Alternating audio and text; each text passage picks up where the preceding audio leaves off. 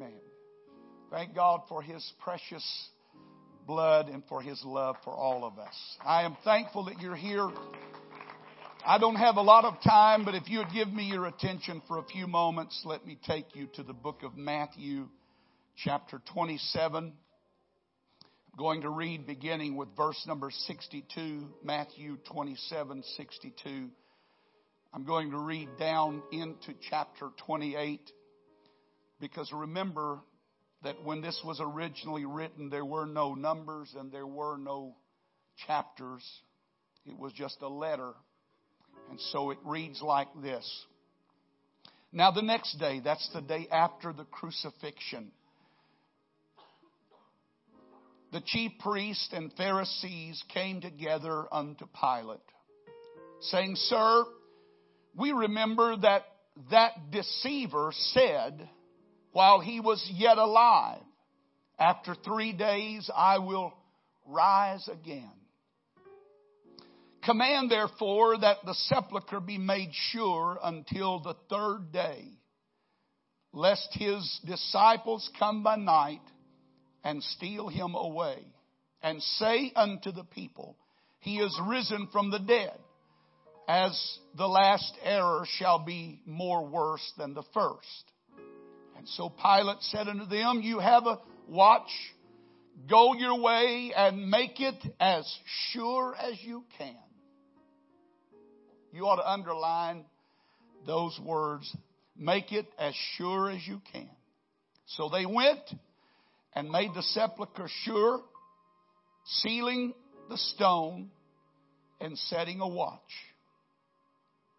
In the beginning of the Sabbath, as it began to dawn toward the first day of the week, came Mary Magdalene and the other Mary to see the sepulchre. And behold, there was a great earthquake, for the angel of the Lord descended from heaven and came and rolled back the stone from the door and sat upon it. His countenance was like lightning and his raiment white as snow. And for fear of him, the keepers did shake and become as dead men. And the angel answered and said unto the women, Fear not ye, for I know that you seek Jesus, which was crucified. He is not here.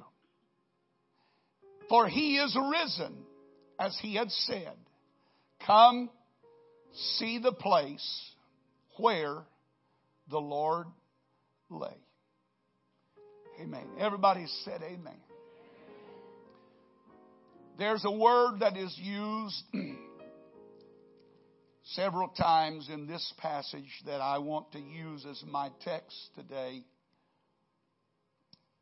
It was the haters that first said it. He will rise again. I want to use that one single word, rise. Everybody say that with me. Rise. You may be seated. Thank you for standing in honor of the Word of God. What an incredible day Easter is, and what an awesome time to be in God's house. Amen. Easter, there's nothing like it, and for me, it never gets old, even though I can celebrate resurrection every day of the year. There's something about this day. I have anticipated it for quite some time, and I didn't sleep well last night because I was anxious to get here today and join together with you in worship and to praise and magnify the Lord of glory. I never get tired of it. It never gets old. Because what life means to us this morning, here and now, and even forevermore, has been radically transformed because He came, He died, and He rose again. We do not celebrate this morning a past event. Please understand that. We are not here mourning the dead. We are here celebrating the life. Amen. Somebody ought to clap your hands to the living King. Amen. We celebrate a living truth. He is risen. Amen. You can't say it any better or any more powerful and any more anointed than those three words. He is risen. I think the greatest challenge for me as a preacher is to try to present the Easter story in a fresh and inspiring way. But how can you better? How can you improve? How can you compete with the original translation and the original presentation? In the end of the Sabbath, as it began to dawn toward the first day of the week, and so begins that eventful day. To me, those lines are much like Charles Dickens' lines in the opening of the Tale of Two Cities. It was the best of time, it was the worst of time. When you read those words in Matthew's gospel, there's something about them that charged my soul. I remember reading some uh, few years ago, I believe it was in 2014, of a senior Al Qaeda leader named Nasser al Washui or something of that. Uh, I'm not real sure that's how that's how I'm, I'm pronouncing it. But he said while he was preaching to some of his radical converts, he made this statement: "We must eliminate the cross. We must eliminate the cross. And when I read that back then, and even when I think about it this morning, I laugh. I, I cannot hold back the, the, the, the humor that comes to my spirit when I realize how foolish this man was.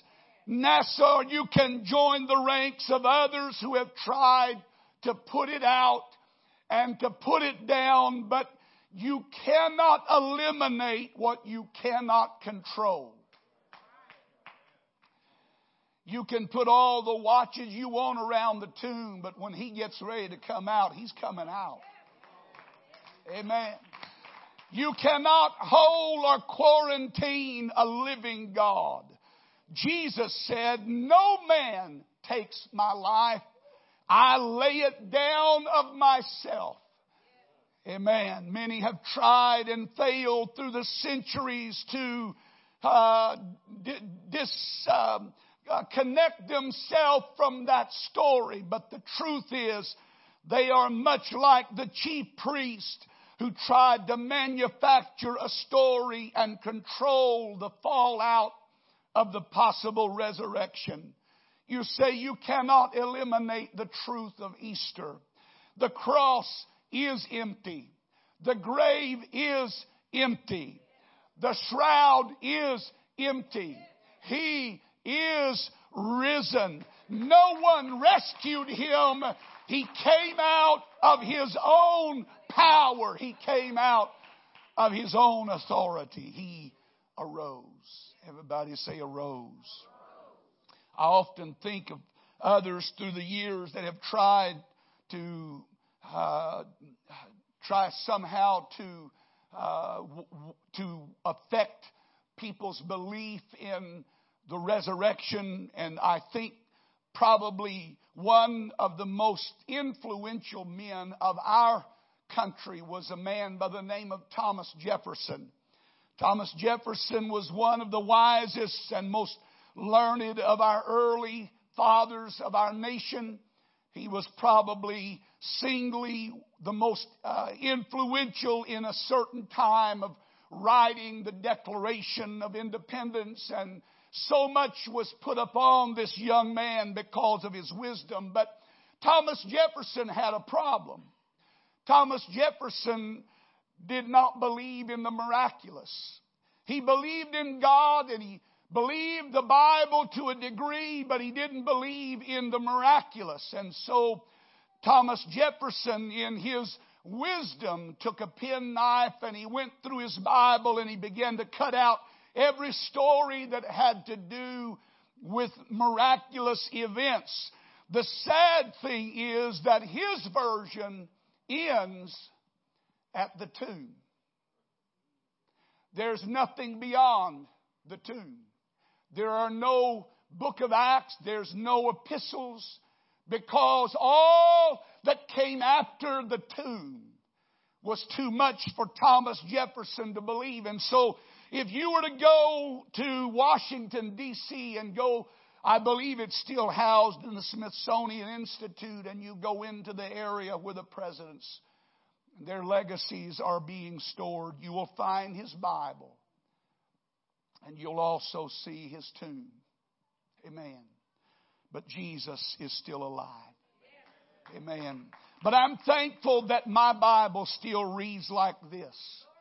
And I'm combining the Gospels to give you the story. He said, In the end of the Sabbath, as it began to dawn, came the two Marys to see the sepulchre, saying among themselves, Who shall roll away the stone? And when they looked, they saw that the stone was rolled away, and entering in, they saw a young man sitting, clothed in white. And he said unto them, Be not afraid. You seek Jesus, which was crucified. He is risen. He is not here, as he said. Praise God. Philip Brooks said it like this Tomb, thou shalt not hold him longer. Death is strong, but life is stronger. Stronger than the dark, the light. Stronger than the wrong, the right. Faith and hope triumphant say, Christ did rise on Easter Day. If you believe that, clap your hands to the Lord and give Him praise right now. Oh, yes, yes, yes, yes, yes. When I read those verses a few weeks ago, what an ironic mixture of, of words are found in our text. The, be, the, the end, the beginning. He was and He is. When I read that again this week, it just came alive. That's the reality of the resurrection. Resurrection morning was the day that God drew a line between two opposing thoughts, between the end and the beginning, between a terminus and a commencement, between a stopping place and a starting place, between a closure and an opening. And that's the message of the resurrection. It was an end of some things, but it was the beginning of something greater and more wonderful than man could even imagine. On that day long ago, God drew a line between two worlds. The world that was and the world that is and shall be. The world that came and stopped and the world that opened up and began. The world that was and the world that is to be. You may be disheartened this morning, but I am not. Amen. Because I know that what was cannot outweigh what is. Amen. What was has no more power over me because of what is. He is alive. He is real. He is here today in this place. Amen. And we rejoice in Him. We no longer define our lives in a past tense, but because of the resurrection, all of us have a future. Amen. All of us have a hope. I love the word. It says, as it began to dawn toward, the resurrection is always something that will move you forward. And that's why I rejoice today. The resurrection signals something important.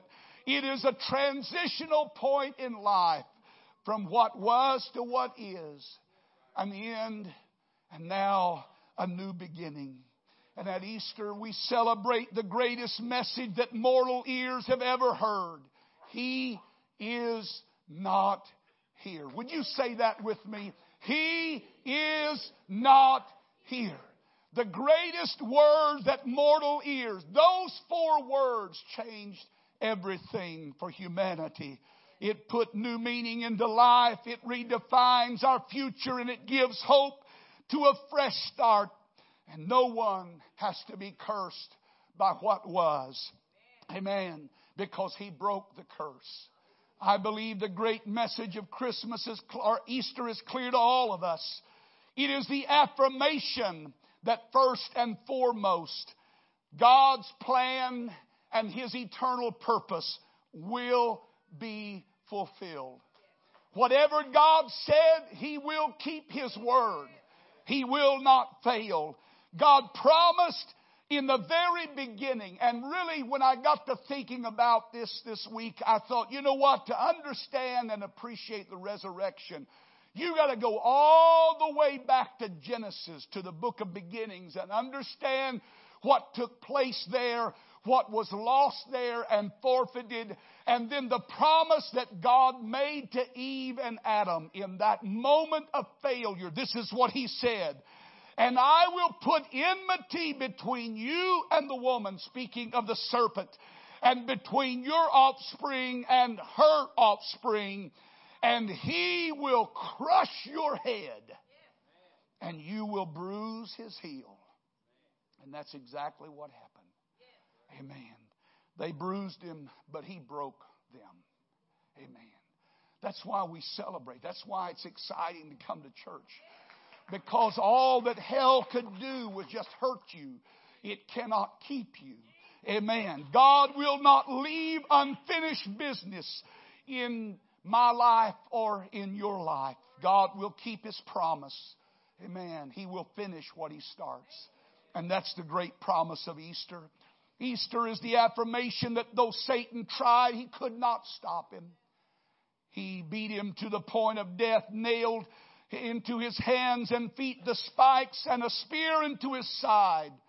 But the cross did not and could not stop him. Amen. The grave could not hold him because truth that was crushed to the ground rose again. Amen. You see, Jesus is the representation of the life that cannot be conquered or defeated. And the great part of that is he's decided to share that with us. He decided to let us in on that. What a great deal God has given to us. The Easter message to me is one of the most important messages because it tells me that you and I matter. Would you look at somebody next to you and punch them and say, You matter? You, you're important to God. Amen. You need to wake them up because this, they, they may be having dreams of Easter eggs in a little while. Wake them up. Tell them you matter. That's what the resurrection really says about all of us is that we matter. We're of such worth that God so loved the world that he gave his only begotten. Amen, amen. You have meaning and I have meaning with him. My life matters more than any of us can even understand. But I, I want to, I've said all that to get us to my point, and I'm going to close. Some of you don't believe that. You know, when the preacher takes his watch off and looks at it, that doesn't mean anything. But I'm going to close. I'm going to give you a warning right now. But at the beginning of the year, when I started looking toward Easter, I, I just I wanted God to give us a theme, something that we could use as a as a springboard to push us uh, into a, a, a better place. And this one word, rise, came into my mind. And I, it was early in the morning. I don't remember if I was asleep in my dreams or if it was in prayer. I just remember that that word rise. And I told Landon, I said, that's what our theme's going to be this Easter rise. And then I started reading and I started studying and beginning to research and I, I discovered that in the Greek there the definition of the word rise is so powerful and it is so impelling. Both words uh, are, are found, arise and rise, in our text. And they come from two Greek words, uh, and I don't even want to try to pronounce them. I, well, maybe I'll try. Anastami. That's pretty good. Is that right? My brother's a Greek scholar. Is that anastami and egeiro? All right, those are two Greek. You know, I know a little bit of Greek. But the meaning of that th- those two words is what got a hold of me. It means to wake up.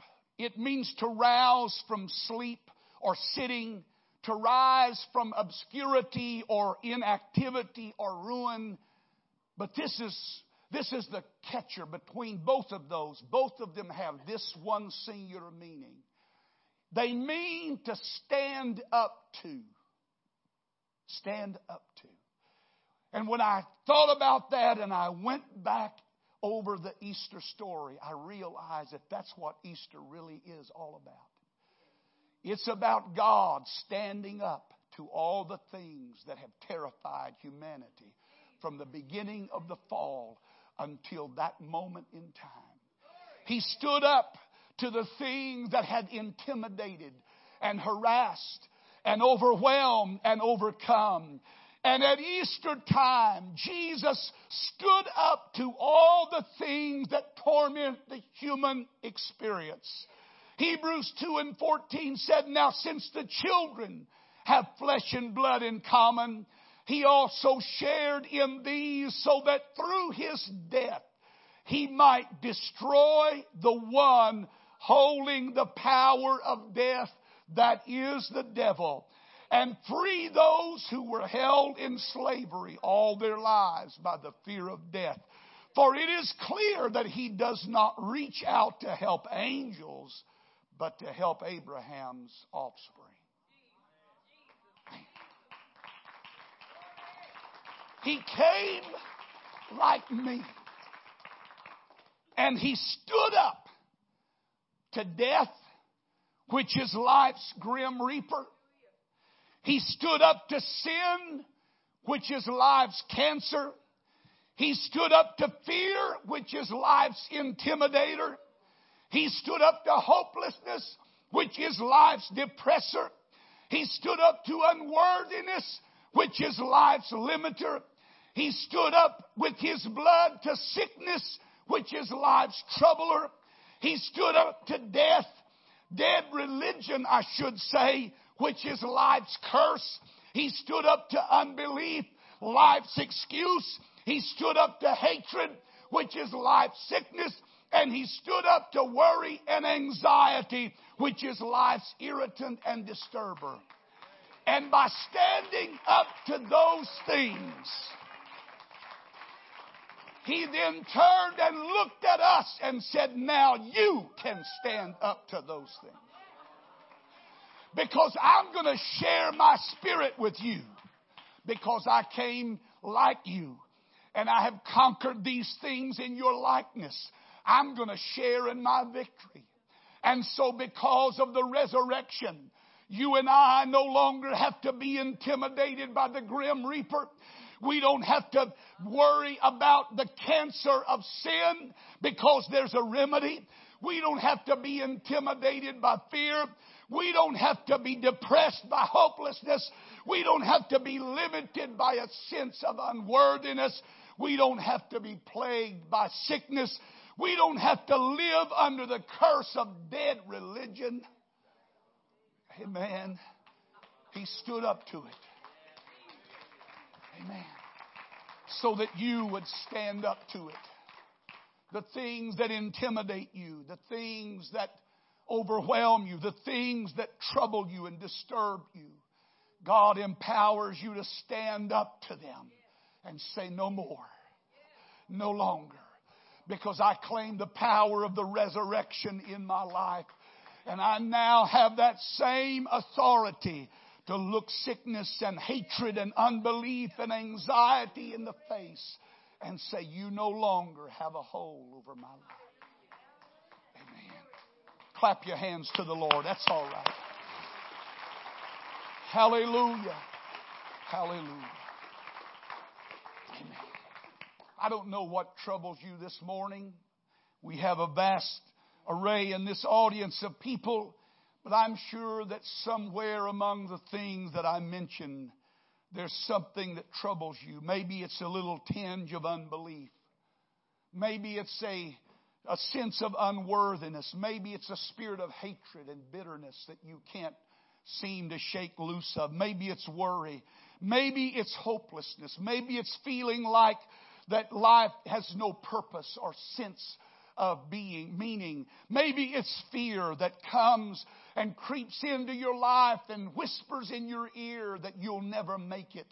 I want to tell you something about this Sunday morning that makes it so exciting to be here is that He rose so that you can rise and you can look fear in the face and you can look doubt in the eye and you can look worry in the face and say, no longer will you control my life because there's power in the resurrected Lord. There's power to save me from my fears. Amen. In a cemetery in Hanover, Germany, is a grave on which were placed huge slabs of granite and marble cemented together and fastened with heavy steel clasps. It belonged to a woman who did not believe in the resurrection and she did not believe that the dead could rise again.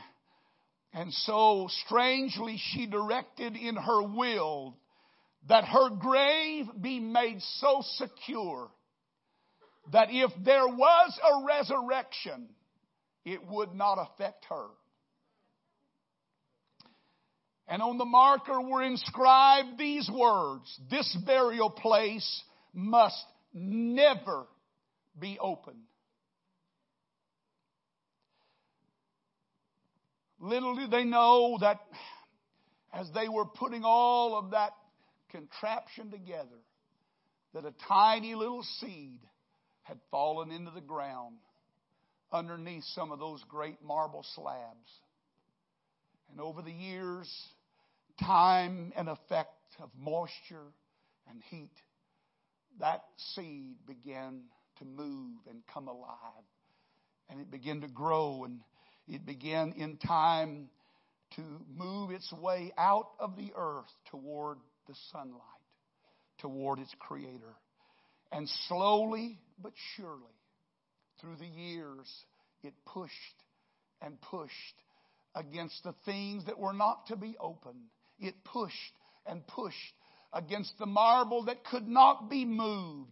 And as the trunk of the tree emerged through the cracks in the marble, it grew and grew and grew. And as it grew, the ground gradually shifted and the steel clasps that were holding those slabs together were strained. And then one day when they came in, they saw that they had been broken.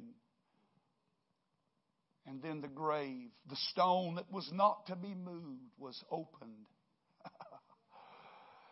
oh, I'm telling you, you can't keep a good man down. Amen. You can't keep a good man down. And so it was on that occasion, and so it will be in your life. Even if you die, death cannot hold you. Because one day a trump's going to sound. Come on, Brother Clyde And the Bible said the dead in Christ shall rise. That's the word he said. They're going to stand up and they're going to look great, the, the grave and death in the eye and say, So long. I've got a new home. I'm leaving here.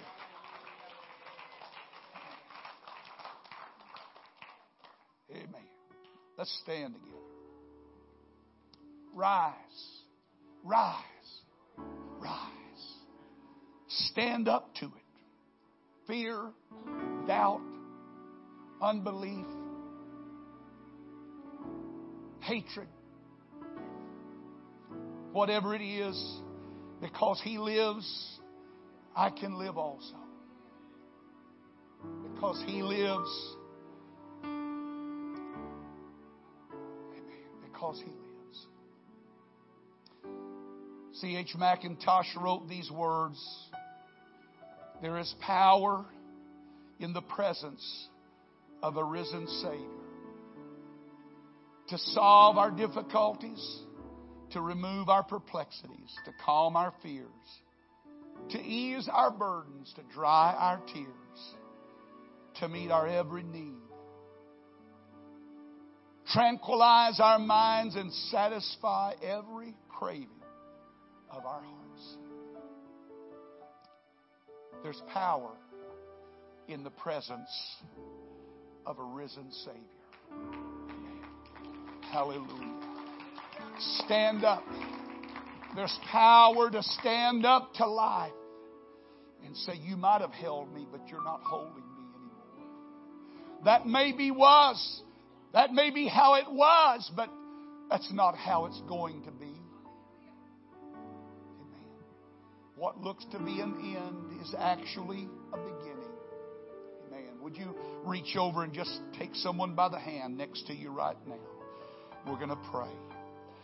God, I know that we come today as family and friends to worship. We do not come to a grave, we come to an open sepulchre. We come to a resurrected Lord to give you praise and honor and thanks for what all you've done. I pray right now in the name of Jesus that you will speak to every heart in this building the message of Easter. In the name of Jesus. So you came and changed.